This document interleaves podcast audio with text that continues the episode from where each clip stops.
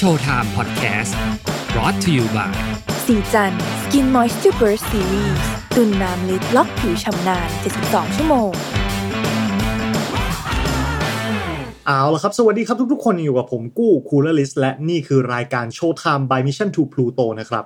สำหรับในสัปดาห์นี้เนี่ย ผมมีภาพยนตร์ซีรีส์สัญชาติไทยเรื่องใหม่ที่เพิ่งเข้าฉายบน Netflix แบบสดๆ ร้อนๆเลย นั่นก็คือเรื่องที่มีชื่อว่า Bangkok Breaking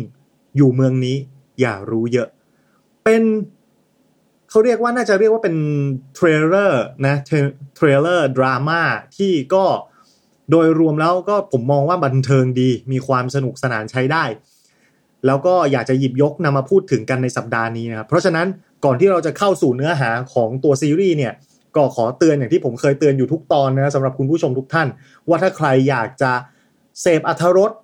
ของซีรีส์เรื่องนี้ด้วยตัวของคุณเองแล้วก็ขอให้หยุดพอดแคสต์ตอนนี้เอาไว้ก่อน ไปรับชมกันมาให้เรียบร้อย แล้วเราค่อยมาคุยกันในส่วนของ comment นะครับ ซึ่งเอาจริง ๆ เนี่ยผมคิดว่าการรับชมซีรีส์เรื่องนี้มันก็ใช้เวลาไม่นาน เพราะว่าเป็นซีรีส์ที่ค่อนข้างจะสั้นนะเรียกว่า mini series หรืออะไรประมาณนี้ก็ได้ประมาณ 6 ตอนจบเท่านั้นนะครับผมก็แนะนำให้ไปดูครับสำหรับใครที่อยากรับฟัง สรุปแบบเร็วๆนะก็บอกตรงนี้เลยว่าแนะนำให้ไปดู แต่ถ้าอยากจะฟังเรื่องราวกันสักเล็กน้อยเนี่ยเดี๋ยวผมก็จะพยายามสสรุปย่อ แล้วก็สปอยให้ฟังนิดๆพอเป็นน้ำจิ้มนะเพื่อให้ทุกท่านไปลองติดตามกันดูเองลองเผื่อว่าแบบเฮ้ยฟังแล้วมันน่าสนใจนะ เรื่องมันมีอยู่ว่าพระเอกของเราเนี่ยเป็นหนุ่มบ้านนอกนะชื่อวันชัยนะครับ ก็เดินทางเข้ามากรุงเทพคือจริงๆเขาไม่เคยเอ่ยชื่อเมืองหลวงนะ แต่เขาเขาก็ใช้คำว่าเมืองหลวงเลยก็เป็นกรุงเทพนั่นแหละทุกคนก็รู้ว่ามันกรุงเทพนะเดินทางเข้ามากรุงเทพตามคำชักชวนของพี่ชาย ซึ่งไม่ได้พบหน้าค่าตากันนานนะครับ ตอนเด็กๆสนิทกัน แต่โตขึ้นมาต่างคนต่างแยกย้าย แล้วก็ขาดการติดต่อกันไป แต่พี่ชายเรียกเหมือนกับชวนให้มากรุงเทพมาช่วยหน่อย มีงานให้ทำแล้วก็แอบทิ้งข้อความปริศนาให้หน้าติดตามไว้เล็กน้อยว่า ตัวเขาเองเนี่ยกำลังมีปัญหา เดี๋ยวถ้าน้องชายหรือพระเอกของเราเนี่ยเข้ามากรุงเทพเนี่ย เดี๋ยวจะมาเล่าให้ฟังนะอยากจะมีเรื่องให้ช่วยสักเล็กน้อย พระเอกของเราก็ด้วยความที่อยู่ต่างจังหวัดนะเป็นคนต่างจังหวัดใส่ซื่อ แล้วก็บ้านค่อนข้างฐานะยากจน ก็โอเคมาหาโอกาสในเมืองใหญ่นะครับ ว่าจะมีงานมีการอะไรให้ทำจะได้ส่งเงินกลับไปบ้านนะดูแลพ่อแม่นี้สินเยอะ ก็พล็อตแบบชาวบ้านนะเข้าใจได้นะเป็นซีนที่ คนในประเทศไทย หรือคนกรุงเทพหรือแม้แต่คนต่างจังหวัดก็น่าจะคุ้นชินกันดี ในคืนวันที่พระเอกเดินทางเข้ามาในกรุงเทพนั่นเองเดินทางมาด้วยวิธีการนั่งรถทัวร์นะครับ ปรากฏว่าเมื่อถึงกรุงเทพแล้ว ดันมาเกิดอุบัติเหตุครั้งใหญ่ตรงหน้า ก็คือเหมือนกับรถสปอร์ตแหกโค้ง แล้วก็มาคว่ำใส่ตำแหน่งที่พระเอกยืนอยู่พอดีนะครับ ซึ่งในบริเวณนั้นเนี่ย มันมีคนที่แบบมีคนอยู่กันจำนวนมากอะเป็นแบบคนเยอะพลุกพล่านนะฮะทำให้เกิดผู้บาดเจ็บและเสียชีวิตจำนวนมาก ตาย15เจ็บ30กว่าอะไรแบบนี้โอ้โหแบบรถคว่ำกันหลายคันซ้ำซ้อนแบบอุบัติเหตุอีลุงตุงนางรถชนรถรถชนคนทับคนตายอะไรแบบนี้นะซึ่งหนึ่งในนั้นก็มีนางเอกของเราด้วย อันนี้จะเป็นเป็นเหมือนกับอีกคลัสเตอร์ตัวละครหนึ่งนะ อ่าพระเอกเมื่อประสบอุบัติเหตุในคืนวันนั้นเนี่ย ก็พระเอกก็บาดเจ็บเล็กน้อย แต่พระเอกสังเกตเข้าไปในรถ คนที่ออกมาจากรถมีอยู่สองคนหนึ่งคนมีมอเตอร์ไซค์ขับมาปาดรับตัว แล้วก็หายไปจากสถานที่เกิดเหตุอย่างรวดเร็ว ส่วนอีกคนที่ติดอยู่ในรถนั้น เป็นพี่ชายของเขาเองที่ค่อยๆคคลานออกมาด้วยอาการบาดเจ็บสาหัส เมื่อสถานการณ์เป็นแบบนี้ทุกอย่างกำลังชุลมุนวุ่นวายและทุกคนอยู่ในอาการช็อก มีหน่วยกู้ภัย เดินทางมาถึงสถานที่เกิดเหตุสองหน่วยด้วยกัน หน่วยกู้ภัยในเรื่องนี้เนี่ยถือว่าเป็นตัวเดินเรื่องสำคัญนะเพราะว่าพล็อตของเรื่องมันผูกพันอยู่กับหน่วยกู้ภัยนะหน่วยกู้ภัยสองหน่วยนี้เนี่ยมีความสัมผัสได้ตั้งแต่แรกเห็นว่าไม่ถูกคอกัน อ่า มีการเหมือนกับ ขิงขิงใส่กัน มีการแบบ เป็นอาริมีความแบบไม่ถูกกันอะไรแบบนี้นะแล้วก็แย่งกันช่วยผู้ป่วย เสร็จแล้วหลังจากที่สถานการณ์เริ่มขี้คลายไป เริ่มมีการทยอยช่วยคนเจ็บ ปรากฏว่าพี่ชายของพระเอกเป็นผู้เสียชีวิตนะครับ เป็นผู้เสียชีวิตทั้งทั้งที่ จังหวะที่มีการลดความเกิดขึ้นพระเอกก็ยังพยายามจะวิ่งเข้าไปช่วยนะพยายามเข้าไปพูดคุย ก็ดูแล้วโอเค บาดเจ็บสาหัส แต่ก็ไม่น่าจะตาย แต่สุดท้ายเมื่อถึงโรงพยาบาลก็ตายนะฮะ เหตุการณ์สืบเนื่องต่อไป ก็พบว่า มีจุดน่าสงสัยเกี่ยวข้องกับชีวิตของพี่ชายพระเอก ได้แก่ พี่ชายพระเอก รู้จักทั้งสองมูลนิธิที่มาถึงสถานที่เกิดเหตุ เขาชื่อมูลนิธิว่ารวมพลังใจและใจทำนะยูนิฟอร์มสีดำกับยูนิฟอร์มสีฟ้าให้แบ่งแยกกันชัดเจน พี่ชายของพระเอกรู้จักทั้งสองมูลนิธินี้ และพี่ชายพระเอกถูก ป้ายสีว่าเป็นเหมือนกับผู้ก่อเหตุสะเทือนขวัญครั้งใหญ่ครั้งนี้อุบัติเหตุครั้งนี้นะว่าเป็นคนขับรถเพียงคนเดียว แล้วก็มาทำคนตายมากมาย คนบาดเจ็บสูญเสียทรัพย์สินอะไรกันมากมายมหาศาลพระเอกของเราก็เลยรู้สึกว่า เฮ้ย มันปิดผิดปกติแล้ว งานมูลนิธิกู้ภัยอย่างเงี้ยมันไม่น่าจะได้เงินอะไรมากมาย แล้วทำไมพี่เราถึงมาขับรถสปอร์ตแล้วพามาคว่ำได้ และไอคนที่อยู่ในรถกับพี่เราแล้วถูกพาตัวไป มันเป็นใคร แล้วทำไมพี่เราต้องกลายเป็นแพ้รับบาปนะครับนั่นจึงเป็นสาเหตุที่ทำให้พระเอกเนี่ย เหมือนกับพยายามที่จะสืบหาต้นต่อว่าเฮ้ยมันมันเป็นอะไรมันมีอะไรกันแน่นะพี่ชายมันเขาแบบไปทำอะไรมา มันมีอะไรน่าสงสัย โดยที่ปรากฏว่าตัวพี่ชายพระเอกเนี่ยเหมือนกับเคยร่วมงานแล้วก็มีความรู้จักกับทางมูลนิธิ ทางมูลนิธิก็เลยเหมือนกับอ่า รับพระเอกเข้ามา เหมือนกับแทนที่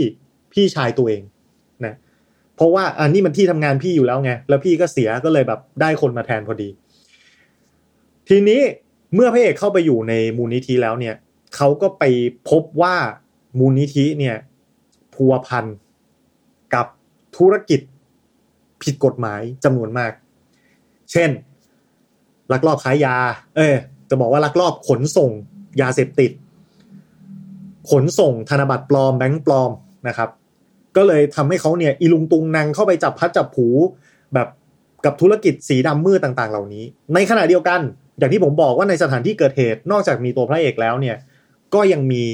กลุ่มกวนของนางเอก ซึ่งทำหน้าที่เป็นตามเนื้อเรื่องพล็อตของเธอเป็นผู้สื่อข่าวนะครับ เป็นทีมนักข่าวมีกันสามคน แล้วก็พยายามที่จะสืบเรื่องเกี่ยวกับมูลนิธิ ว่ามีความไม่ชอบมาพากลบางอย่างอยู่พอดี เพราะฉะนั้นน่าจะเดากันได้ว่ามันเลยเกิดการเป็นไดนามิกดูโอกัน ระหว่างพระเอกแล้วก็นางเอก คนหนึ่งพยายามที่จะสืบหาความจริงเกี่ยวกับพี่ชายตัวเองว่า เขาเข้าไปพัวพันกับอะไรทำไมถึงมีธุรกิจสีดำมาเกี่ยวข้องกับในมูลนิธิเหล่านี้ แล้วพี่ชายของเขา มีบทบาทอย่างไรในเหตุการณ์ทั้งหมดนี้กันแน่ และฝ่ายของนางเอก ก็คือพยายามที่จะเปิดโปงเรื่องราวทั้งหมด โดยที่มีพระเอกเราเป็นผู้ช่วยเหลือ อ่า นี่คือจุดสตาร์ทเริ่มต้นเรื่องแล้วก็ทำให้พล็อตมันดำเนินเนื้อเรื่องไป จนกระทั่งถึงตอนจบ ถ้าถ้าจะให้พูดตรงๆ ผมก็มีความรู้สึกว่า เมื่อผมดูตัวซีรีส์จบเนี้ยซึ่งผมบอกก่อนนะผมก็แนะนำให้ทุกท่านไปดูนะแล้วก็ให้พิสูจน์ด้วยตาตัวเองนะผมมีความรู้สึกค่อนข้างจะ mix mix เกี่ยวกับ ซีรีส์เรื่องนี้นะ อย่างแรกผมมีความรู้สึกว่า concept ของเรื่องดีนะครับ แปลกใหม่ฉีกที่ไม่ค่อยได้พบเห็นกับละครไทย ซีรีส์ไทยทั่วไป ซึ่งมันเป็นข้อเท็จจริงที่มีอยู่จริง ๆ นะว่าผมอาจจะบอกว่ามีอยู่จริง ๆ เอาเป็นว่าเราในสังคมเนี่ยก็น่าจะรู้กันนะครับว่าเขาเรียกว่า การเป็นอริกันระหว่างมูลนิธิกู้ภัยเนี่ย ผมเคยเห็นในสกู๊ปข่าวว่าเออมันก็มีอยู่ หรือว่าการที่เหล่ามูลนิธิเหล่านี้เนี่ยจะไปพัวพันกับธุรกิจผิดกฎหมายเนี่ย เอาจริงๆมันก็ดูเป็นไปได้นะครับ มันก็มันก็ดูมีมีมูลที่น่าเชื่อในซีรีส์ก็อธิบายไว้น่าสนใจมีมีพอยที่น่าสนใจ ซึ่งน่าเสียดายที่เรื่องนี้เนี่ยถูกนำมาขยายในเรื่องน้อยไปหน่อยนะครับ แต่ก็ แต่ก็โอเค ผมรู้สึกว่ามันเป็นจุดจุดที่จับมาทำเป็นหนังได้ดี แต่เมื่อมูลนิธิไปพัวพันกับธุรกิจสีดำขนาดนี้หนังกลับเลือกที่จะเว้นเอา usual suspect ผมใช้คำว่า usual suspect คือ เวลาพล็อตที่เกี่ยวกับธุรกิจดำมืดอะเราก็มักจะไปคิดถึงระบบราชการหรือว่าอ่าเจ้าหน้าที่รัฐนะครับ ไม่ว่าจะในหนังฮอลลีวูดหนังทั่วไปหรือว่าหนังต่างประเทศหนังไทยก็ตามนะ เราก็จะไปคิดถึงแบบนี้บ่อย ก็ก็ก็แปลกดีนะที่ที่คนดูอย่างเราหรือคนธรรมดาอย่างเราเนี่ย มีตรกกะเชื่อมโยงอะไรที่มันดูจะหมิ่นเมย์ผิดกฎหมายเนี่ย ไปกับผู้มีอำนาจ ซึ่งว่าน่าจะมีส่วนเกี่ยวข้องแหละเรื่องใหญ่ขนาดนี้คนที่มีอำนาจจะไม่รู้ไม่เรื่องได้ยังไง แต่ว่านักการเมืองและตำรวจในเรื่องนี้เนี่ย ถูกแบบว่าตัดออกไม่ไม่มีไม่เกี่ยวข้องเลย ไม่ได้เป็นผู้ร้ายในเรื่องนะมันแบบว่าก็จะวนเวียนอยู่กับ เอกชนจะเป็นส่วนมาก อะ อันนี้ก็คือ ผมว่ามีแง่มุมที่น่าสนใจ นักแสดงที่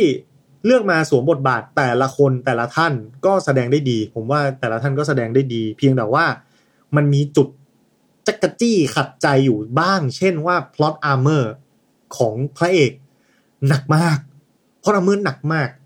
เข้าไปช่วยคนด้วยอุปกรณ์ที่ไม่พร้อม แล้วก็ไม่มีความรู้ แต่ก็สามารถทำภารกิจได้สำเร็จรู้ล่วงได้นะครับ หรือว่าถูกเขาเรียกว่าอะไรอะ ต่อสู้กับคนจำนวนมากกว่า ก็ไม่เป็นไรนะฮะวิ่งหนีด้วยนะคนจำนวนมากกว่าก็วิ่งหนีด้วยพ่ายแพ้นะครับ หรือแม้กระทั่งจังหวะที่ควรจะตาย ก็รอดเฉยนะแบบว่าพอดาม่าพอดาม่าพระเอกนี่แบบหนามากหนักมากนะครับ แล้วก็ บทพูดจักรจี้นิดนึงคือผมมีความรู้สึกว่าผมดูหนังไทยใน Netflix เนี่ยซีรีส์ไทยเนี่ยเรื่องเรื่องแรกที่ดูแบบจริง ๆ จังๆน่าจะเป็นเคว้ง แล้วผมพบปัญหาเดียวกันก็คือว่า ผมรู้สึกว่า dialogue ที่ตัวละครเขาพูดกันมันเหมือนกับแปลมาจากภาษาอังกฤษ คือถ้าเราเรารู้สึกว่าถ้าฝรั่งพูดอะไรแบบนี้มันเป็นเรื่องปกติ แต่พอมาเป็นคนไทยพูดอะวิธีที่พูดมันไม่ใช่คนไทยอะคือผมฟังดูแล้วมันก็ อืม มันเหมือนแปลภาษาอังกฤษเลยนะอะไรเงี้ยแต่ก็แต่ก็เข้าใจได้นะคือ พอไปทำซับไตเติลหรือว่าอะไรต่างๆ มันดูอินเตอร์นะเวลาพูดแล้วมันดูอินเตอร์ดีนะครับก็ก็เพียงแต่ว่ามันจะอาจจะแบบเออเราดูละครไทยตั้งแต่เด็กแล้วชินหรือเปล่า แล้ววิธีการพูดของละครไทยกับในนี้มันไม่เหมือนกันอะไรแบบนั้น เรื่องปมประเด็นมีปมเดียว แล้วก็คลี่คลายได้ง่าย คือเรื่องพยายามที่จะบิวออกมาว่ามันเป็นเทรลเลอร์นะ มีความน่าติดตามนะ แต่ว่า บทจะคลี่คลายก็คลี่คลาย โดยที่พระเอกเราแบบบางทีก็รู้สึกเหมือนยังไม่ทันทำอะไรเลยเหมือนนั่งอยู่เฉยๆแล้ว เรื่องมันก็อันฟลูมาเองนะ ว่ามันแบบเออมันเป็นอย่างนี้นะ แล้วก็ถ้าซีรีส์ของฝรั่งเนี่ยสำหรับใครที่เคยดูเขาจะพยายามจะแบ่งcluster กลุ่มตัวละคร แล้วก็เป็น cluster เส้นเรื่องหลายๆ อัน แล้วทำให้มันแบบมาพัวพันนัวเนียกัน แล้วก็มันทำให้เรามึนแล้วก็คาดเดาได้ยากว่า เอ้ยตกลงใครจะเป็นอะไรยังไงผู้ร้าย หรือว่าคนนี้มีส่วน ยังไงในจิ๊กซอของเรื่องราวทั้งหมด แต่พอมาเป็นเรื่องเนี้ยเส้นเรื่องมันมีเส้นเดียวเลย แล้วก็ตัวละครก็ค่อนข้างจะชัดเจนขาวดำนะครับ มันก็เลยทำให้พล็อตมาเดาง่ายไปหน่อยนะแต่ก็ไม่ใช่ว่าไม่สนุกก็เดาก็สนุกดีนะครับเพียงแต่ว่ามันเดาง่าย เรื่องมาตรฐานการถ่ายทำก็ถือว่าสูงมากนะตามมาตรฐาน Netflix ก็ดูแล้วจัดฉากแสงสีเสียงอะไรต่างๆ เอฟเฟกก็ลงทุนนะครับ ก็ดี โดยรวมแล้ว ก็เลยรู้สึกว่าเออมันเป็นซีรีส์ที่แน่นอนแหละพอได้ทุนสร้างต่างประเทศ หรือว่าเป็นของ Net Netflix เนี่ยมันก็ยกระดับมาตรฐานของอุตสาหกรรม ละครภาพยนตร์ซีรีส์ของไทยนะเพราะว่ามันก็ฉีกพล็อตแบบจำเจเราไม่มีแย่งผัวแย่งเมียตบตีอะไรให้ดูกันที่มันแบบว่า เราอาจจะเห็นกันมาจนชินจนเบื่อ แต่ว่าอันเนี้ยเขาก็มีจุดจัมพอยที่มันเออ สนุกดีน่าสนใจน่าติดตาม เพราะฉะนั้นผมมีความรู้สึกว่ามันเป็นเรื่องที่ น่าให้กำลังใจน่าจะอุดหนุนไปดูกัน และที่สำคัญ มันมีการทิ้งปมประเด็นเอาไว้สำหรับซีซั่นหน้าเรียบร้อยแล้วด้วย ถ้ามันประสบความสำเร็จและเขาคิดจะทำกันนะก็ถือว่าโอเค สนุกดีนะครับ เพราะฉะนั้นก็ประมาณนี้สำหรับสัปดาห์นี้แล้วก็บางกอก breaking อยู่เมืองนี้รู้เยอะ มันช่างคล้องจองกับสถานการณ์จริงของเมืองของเราเสียจริง ๆ เลยทีเดียว